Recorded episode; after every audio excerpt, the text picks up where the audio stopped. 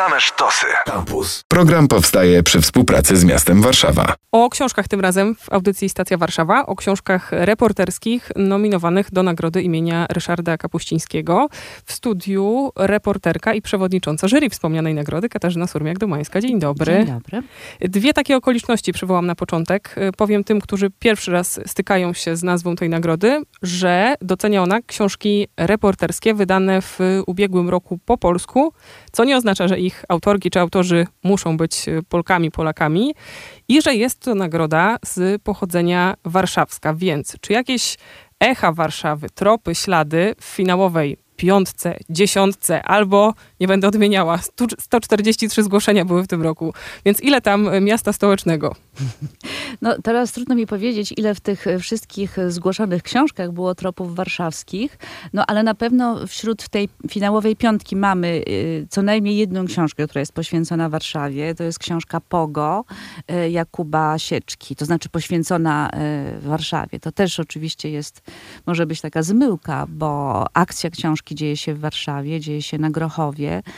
To, to jest opowieść o pogotowiu ratunkowym warszawskim, który właśnie obsługuje ten region Warszawy. No ale też nie można powiedzieć, że to jest książka o Warszawie. To, to Warszawa jest jakimś punktem wyjścia, to, to właściwie może się zdarzyć wszędzie, to, to, to co wydarza się w życiu pracowników pogotowia. Także Grochów, Warszawa, czyli tak naprawdę, naprawdę jest to opowieść o, o, o kondycji osób, które, które na co dzień zamier- za, no, zajmują się ratowaniem życia. Albo tych, do których się przyjeżdża. Oraz tych, do których się przyjeżdża. I obawiam się, że, że, że, że taka sytuacja mogłaby, to znaczy podobnie, podobne doświadczenia no, mają pewnie pracownicy innych miast na całym świecie. I to, ta historia właściwie mogłaby się też wydarzyć na, na Manhattanie i w Paryżu i w Częstochowie.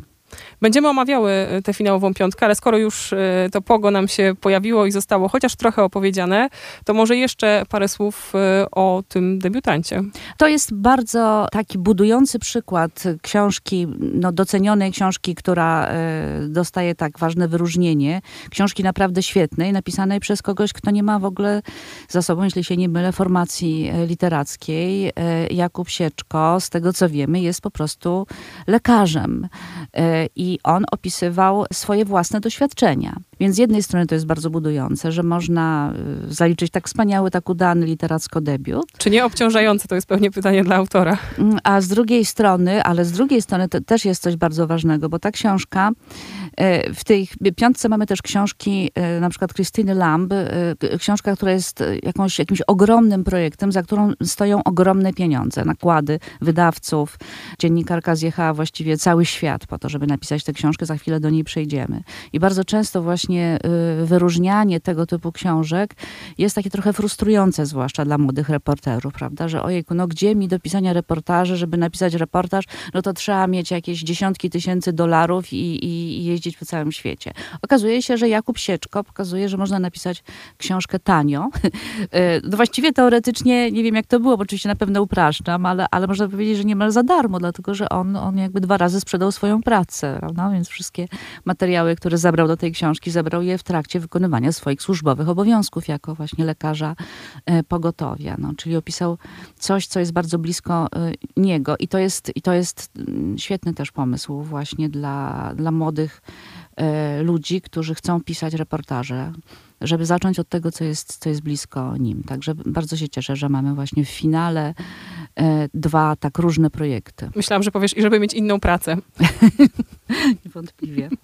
To może e, idźmy dalej przez piątkę. Ja będę cię czasami z tego toru wybijała. Wspomniałaś o dużym projekcie, książce rozrośniętej logistycznie i też dotyczącej zupełnie innego tematu. Mamy autorkę, która nie pochodzi z Polski, jedyne zagraniczne nazwisko w tym gronie. Tak, tak, tak, tak się w tym roku rzeczywiście zdarzyło, zupełnie przypadkowo. Christina Lamp, no to z kolei, no właśnie, taki kontrast do Jakuba Sieczki. To jest już bardzo uznana dziennikarka, korespondentka wojenna The Sunday Times, osoba z ogromnym doświadczeniem, autorka wielu książek, które, jak przeczytałam, gdzieś sprzedają się w nakładach, uwaga, milionowych. To w ogóle w Polsce trudno sobie to w ogóle wyobrazić. No i rzeczywiście ona, ona zjechała cały świat po to, żeby rozmawiać z kobietami, które były ofiarami gwałtów wojennych rozmawia z kobietami z Afryki, z Azji, z Europy.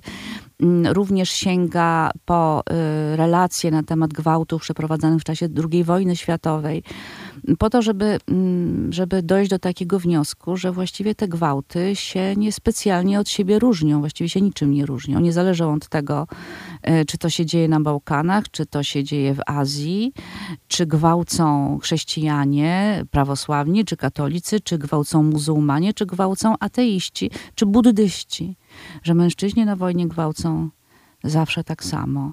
Ten, ten schemat jest przerażający zupełnie i co jest y, najbardziej tutaj takie wstrząsające, to jest to, że w każdej z tych kultur gwałt jest penalizowany, jest niedozwolony, ale w sytuacji wojny nagle pojawia się jakieś takie ciche przyzwolenie dla mężczyzny E, na gwałt. Gwałt, e, jak podkreśla Krystyna Lam, tak wynika jakby z jej obserwacji. Tak naprawdę nie chodzi w tym gwałcie o seks. Zwykle mężczyzna gwałci kobietę, myśląc o mężczyźnie. To jest jakaś zemsta na wrogu, to jest jakaś chęć upokorzenia wroga odreagowania jakiegoś, jakiejś, jakiejś porażki e, i tak dalej. To jest, to jest książka, która nie jest tylko zbiorem świadectw, E, tylko też jest jakimś takim intelektualnym procesem, do którego nas autorka za, e, zaprasza, e, bo z każdą z tych podróży, z każdym spotkaniem, z kolejnymi bohaterkami, jakby no, stajemy przed kolejnymi pytaniami. Jakoś coraz, coraz więcej wątpliwości mamy i, i coraz więcej jest jakby spraw, nad którymi się warto zastanowić. No a przede wszystkim zastanowić się nad tym, jak to, jak to w końcu artykułuje sama Christina Lamb, czy to rzeczywiście te gwałty to jest problem kobiet, mm, bo to przecież nie my same się gwałcimy. Y, I czy tak naprawdę no, to nie jest temat, o którym powinni pisać mężczyźni. To jeszcze wrócę do struktury. Co można wnioskować z tego jednego zagranicznego nazwiska w finałowej piątce? Czy zupełnie nic? No Tłumacze pracują nic. wolniej, Polacy nie, lepiej piszą. Nie, nie, absolutnie nie. W zeszłym roku mieliśmy chyba większość e, w finale, to, to, to byli autorzy zagraniczni. To jest, to jest absolutnie przypadek. No pamiętajmy, że, że, że to e, nasze te wybory, to nie jest tak, że my siadamy i zastanawiamy się, jak tutaj pięknie ułożyć piątkę finalistów. To nie jest bukiet kwiatów, prawda? Tylko to jest wynik e, no, naszego głosowania, do jakiegoś naszego tam systemu punktacji.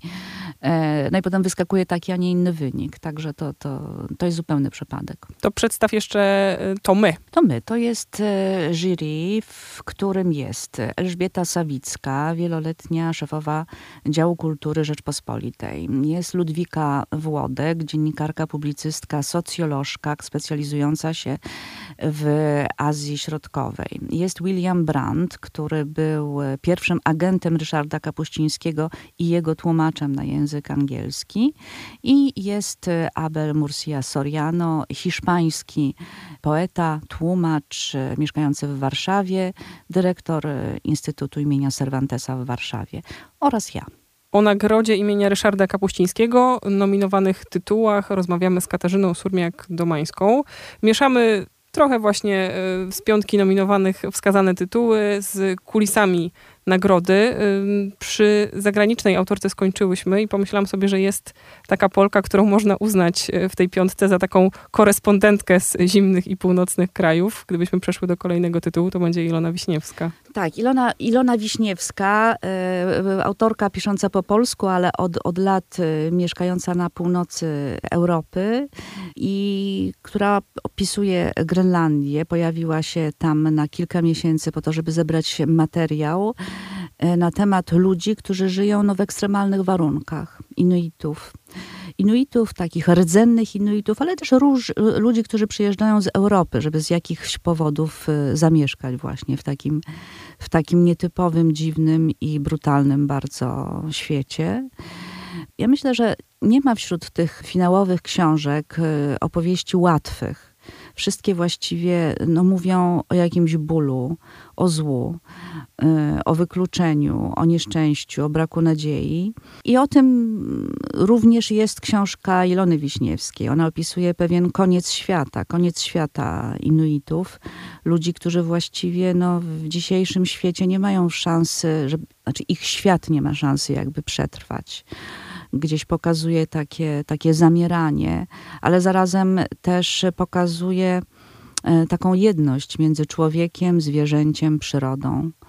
E, wszystko właściwie w, tej o tej, w tym opisie tej, tej północnej Grenlandii gdzieś tak się zlewa w taki, w taki jeden świat tych samych e, atomów, gdzie, gdzie brutalne warunki wymuszają też relacje pomiędzy, pomiędzy właśnie człowiekiem a, a, a resztą przyrody. Ale ta książka, to jest chyba jedyna książka, której można powiedzieć, że jest piękna. Tak, pomimo, że jest smutna, pomimo, że jest e, że jest brutalna i momentami również przerażająca, to jest też piękna, głównie ze względu na język, którym operuje Ilona Wiśniewska i na taki wspaniały ton, jaki jej się udało znaleźć dla tej opowieści. Taki trochę melancholijny, nostalgiczny, taki fajny ma stosunek do tych swoich bohaterów. Tam nie ma absolutnie żadnej protekcjonalności, nie ma, broń Boże, żadnego osądzania. Jest, takie, jest taka zaduma, właśnie zaduma, takie jakby towarzyszenie im dwa kroki obok. Trochę jest tam w tym samej Ilony, z jej jakimiś e, też wątpliwościami, z jej doświadczeniami, z jej aktualnym jakimś stanem ducha, e, jak ona się odnajduje właśnie w tym świecie e, tamtych ludzi. Tak, to, to, to jest książka, którą się, jedna z takich książek, którą się chyba najlepiej czyta, jeśli można tak powiedzieć. Ciekawa jest też relacja z bohaterami ostatniej nominowanej, Anny Goc, to dlatego, że bohaterami głuszy są osoby głuche, a sama autorka taką nie jest. Tak, tak, tak, właśnie. Yy, tak, to jest książka o osobach głuchych, chociaż, yy, chociaż po tej lekturze trudno nie zadać sobie pytania, kto tak naprawdę jest głuchy. Czy to ci ludzie, którzy rzeczywiście cierpią na, na deficyt słuchu, i mają jakiś tam biologiczny problem, e, czy też e, ludzie, z którymi ci głusi żyją, no czyli my, my, którzy akurat tego deficytu nie mamy, chociaż nie łudźmy się, każdy z nas żyje z jakimś deficytem. Na czym polega głuchota tego otoczenia, tego zdrowszego? Na tym, że, że z jakiegoś powodu zamykamy się na, na, na to, co próbują nam komunikować ludzie głusi, i ja mam taką refleksję, że to znaczy myślę, że to chyba w ogóle jest pierwsze, co się jakby włącza, kiedy się czyta tę książkę. Jak to jest możliwe, że, że przez lata jakby nie powstała w ogóle publikacja na ten temat? Co się takiego stało, że dopiero Anna Gotz zauważyła ten problem, mimo że reporterzy zwykle starają się wyszukiwać takie sytuacje właśnie, kiedy ktoś jest wykluczony. Sytuacje dyskryminacji, wykluczenia. To, jest, to są tematy typowo reporterskie i reporterzy potrafią jeździć no, na, na koniec świata, prawda, żeby znaleźć jakąś wykluczoną grupę, która jeszcze nie została opisana, a tymczasem e, ludzie e, bardzo wykluczeni są, są wśród nas, są w tym mieście i jakby sobie nie zdajemy sprawy z tego, z ich sytuacji. Może, może jakby nasze sumienie trochę uspokaja to, że, że kiedy włączymy sobie jakiś serial w telewizji, no to zwykle tam w, w rogu jest jakaś osoba migająca, więc mamy takie poczucie, że wow, wszystko jest ogarnięte, prawda? Oni mają swój język i, i spokojnie się komunikują. Ja mam taką ostatnio e, takie, takie spostrzeżenie, że, że jest taki wymóg, że spotkania autorskie e, też nie mogą się odbyć, jeżeli nie ma tłumacza języka migowego. Co również gdzieś tak e, sprawia, że czujemy, że... Że, że już skoro spotkania, to wszystko tak, na pewno no, skoro, działa. skoro są tłumacze w serialach, prawda, telewizyjnych, są tłumacze na, na różnych spotkaniach autorskich, no to znaczy, że, że są wszędzie. No, tymczasem się okazuje, że, że oni są właśnie widoczni, są tam, gdzie są widoczni. Ale na przykład nie ma ich już w szpitalach, nie ma ich na poczcie, nie ma ich w przychodniach. Okazuje się, że y, osoba głucha w naszym kraju nie ma jak zadzwonić na pogotowie ratunkowe, no bo jak, prawda? I w wielu, wielu sytuacjach jest zupełnie bezradna i skazana na pomoc y, kogoś e, słyszącego. Czyli jest właściwie wykluczona z naszej wspólnoty, ponieważ w naszej konstytucji jest powiedziane, że jedynym językiem urzędowym dopuszczonym w Polsce jest język polski.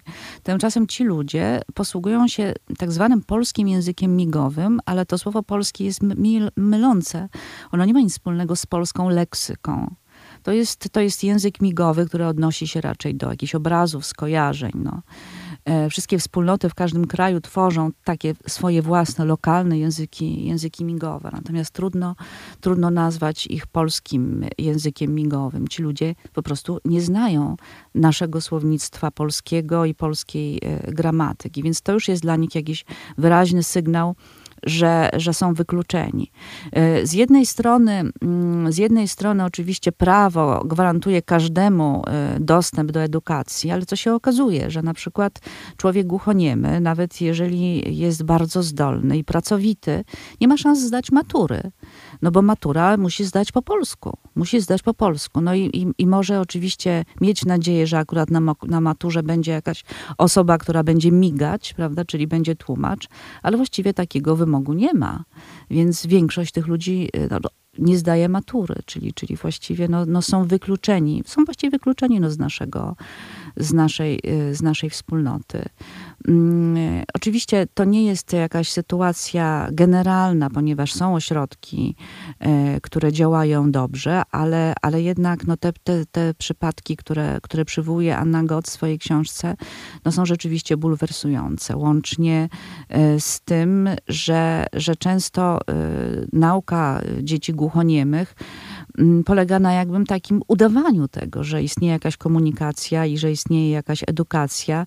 Tu przypomina mi się taki fragment książki, kiedy jedna z matek e, opowiada, że, że zobaczyła w czasie pandemii, kiedy dziecko jej e, uczyło się w domu online, to zobaczyła, jak wyglądają te lekcje. To była nauczycielka ze szkoły dla dzieci głuchoniemych i ona na ekranie podczas zajęć online, ona do jej syna mówiła mimo że syn absolutnie nic nie słyszał. Czyli ona udawała, prawda, że, że, że się komunikuje z tym, z tym dzieckiem i, i nie.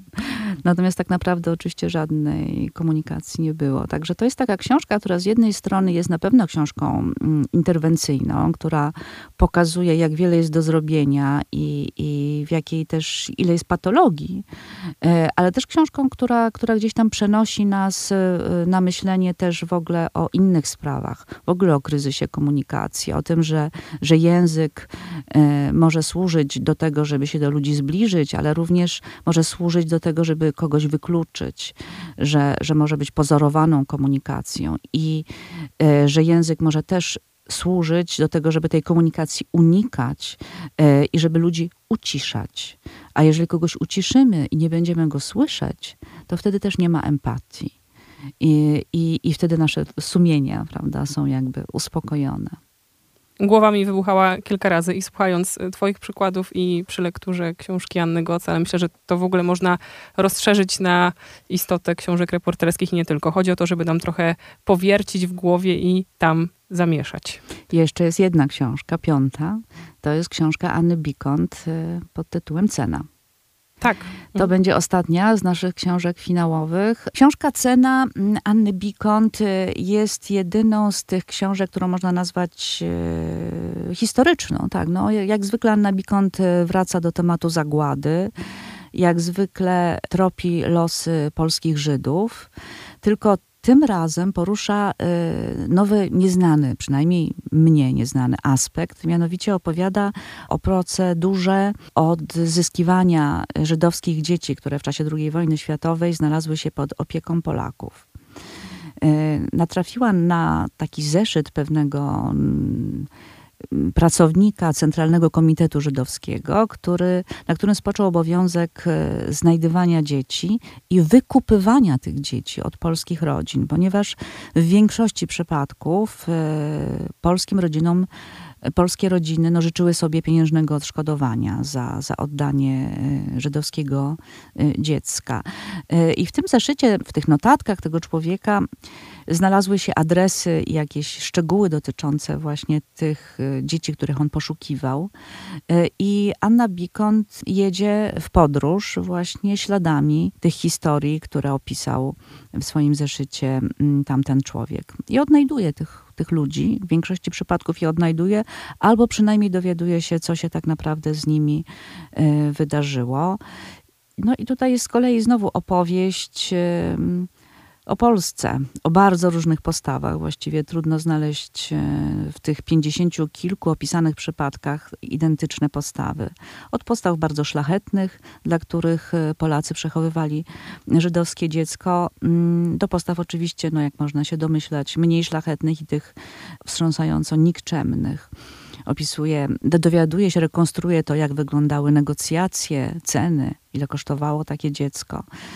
Mm, ale co jest chyba najbardziej poruszające w tej książce, to jest to, że w większości tych przypadków te żydowskie dzieci, które często miały świadomość tego, że są na przechowaniu, które często pamiętały swoich żydowskich rodzin, rodziców i znały swoją żydowską rodzinę, że one po wojnie nie chciały wracać do, do rodziny, do najbliższych. Dlaczego? Dlatego, że one już w czasie wojny i w tych dwóch latach po wojnie one już y, zorientowały się, że bycie Żydem w tym kraju, to znaczy być, bycie obywatelem drugiej kategorii, bycie kimś gorszym. I przed tym się broniły strasznie. I to, to właśnie chyba jest taki najsmutniejszy aspekt tej książki, ale zarazem najsmutniejszy aspekt y, polskiego antysemityzmu. Co dalej? Mamy finałową piątkę, mamy też datę y, znaną już, która wskaże najlepszą książkę, to jest 27 maja. Czy wy już jesteście namówieni i to jest uzgodnione, ale wielka tajemnica zobowiązuje, żeby jeszcze przez miesiąc milczeć o tej książce naj? Y, no tak, no nie będę ukrywać, że, że tak, że już, już wiemy, kto wygrał. Y, natomiast oczywiście obowiązuje nas tajemnica. My już musieliśmy to ustalić no, z różnych powodów, no chociażby organizacyjnych, jak również z tego powodu, że na mnie y, spoczywa zadanie napisania laudacji dla tej książki, którą potem musi być przetłumaczona na angielski, więc to oczywiście wymaga trochę czasu. Oficjalnie wszyscy poznają ten werdykt wieczorem 27 maja podczas gali, która, która odbędzie się jak co roku w Teatrze Studio. Finałowa piątka do odszukania i do czytania do tego czasu i dłużej, albo dziesiątka, chyba że ktoś ma ochotę na całą no ja 140. myślę, że w ciągu tych wszystkich, y, w, w, pośród tych książek, które zostały zgłoszone, 143 jest naprawdę dużo więcej niż 10 książek wartych polecenia. Także na, na stronie naszej nagrody można znaleźć wszystkie zgłoszenia i myślę, że, że warto to przejrzeć i znaleźć coś dla siebie przed majówką. A czy można wyjść z tego kręgu trudnych tematów cierpienia i wykluczenia? E, oczywiście, że tak. Oczywiście, że tak. Chociaż no, znowu finał pokazał, że nie bardzo udało się e, w, finale, ale, ale, w, ale rzeczywiście, tak, no rzeczywiście, no, można powiedzieć, reportaż karmi się złem. Reportaż karmi się e, krzywdą, reportaż karmi się hipokryzją, przemocą i tak dalej. Natomiast ja rzeczywiście, przynajmniej ja mam coś takiego, że, że zawsze jakoś taką nadzieją sięgam po książki, które są reportażami, a które, a które jednak niosą jakiś po, e, przekaz pozytywny. I tutaj może skorzystając z okazji, wspomnę o takiej książce, która nam się wszystkim bardzo podobała. No, niestety nie zmieściła się w dziesiątce, ale to jest y, książka y, Agaty Romaniuk o, o późnych miłościach. Nie pamiętam dokładnie, jaki jest tytuł tej Krótko książki. i szczęśliwie. Krótko i szczęśliwie, właśnie. To jest, bardzo Państwu polecam tę, tę książkę. To jest książka o tym, pokazuje, że, że można napisać reportaż o miłości. Tak, który nie jest romansem, który nie jest jakąś rzewną historią, tylko opisuje losy konkretnych bohaterów, do których autorka dotarła.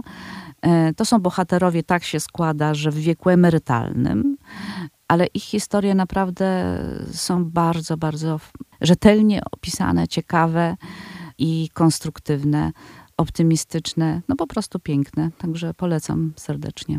Katarzyna Surmiak-Domańska, dziękuję. Dziękuję bardzo. Program powstaje przy współpracy z miastem Warszawa. Radio Campus. Same sztosy.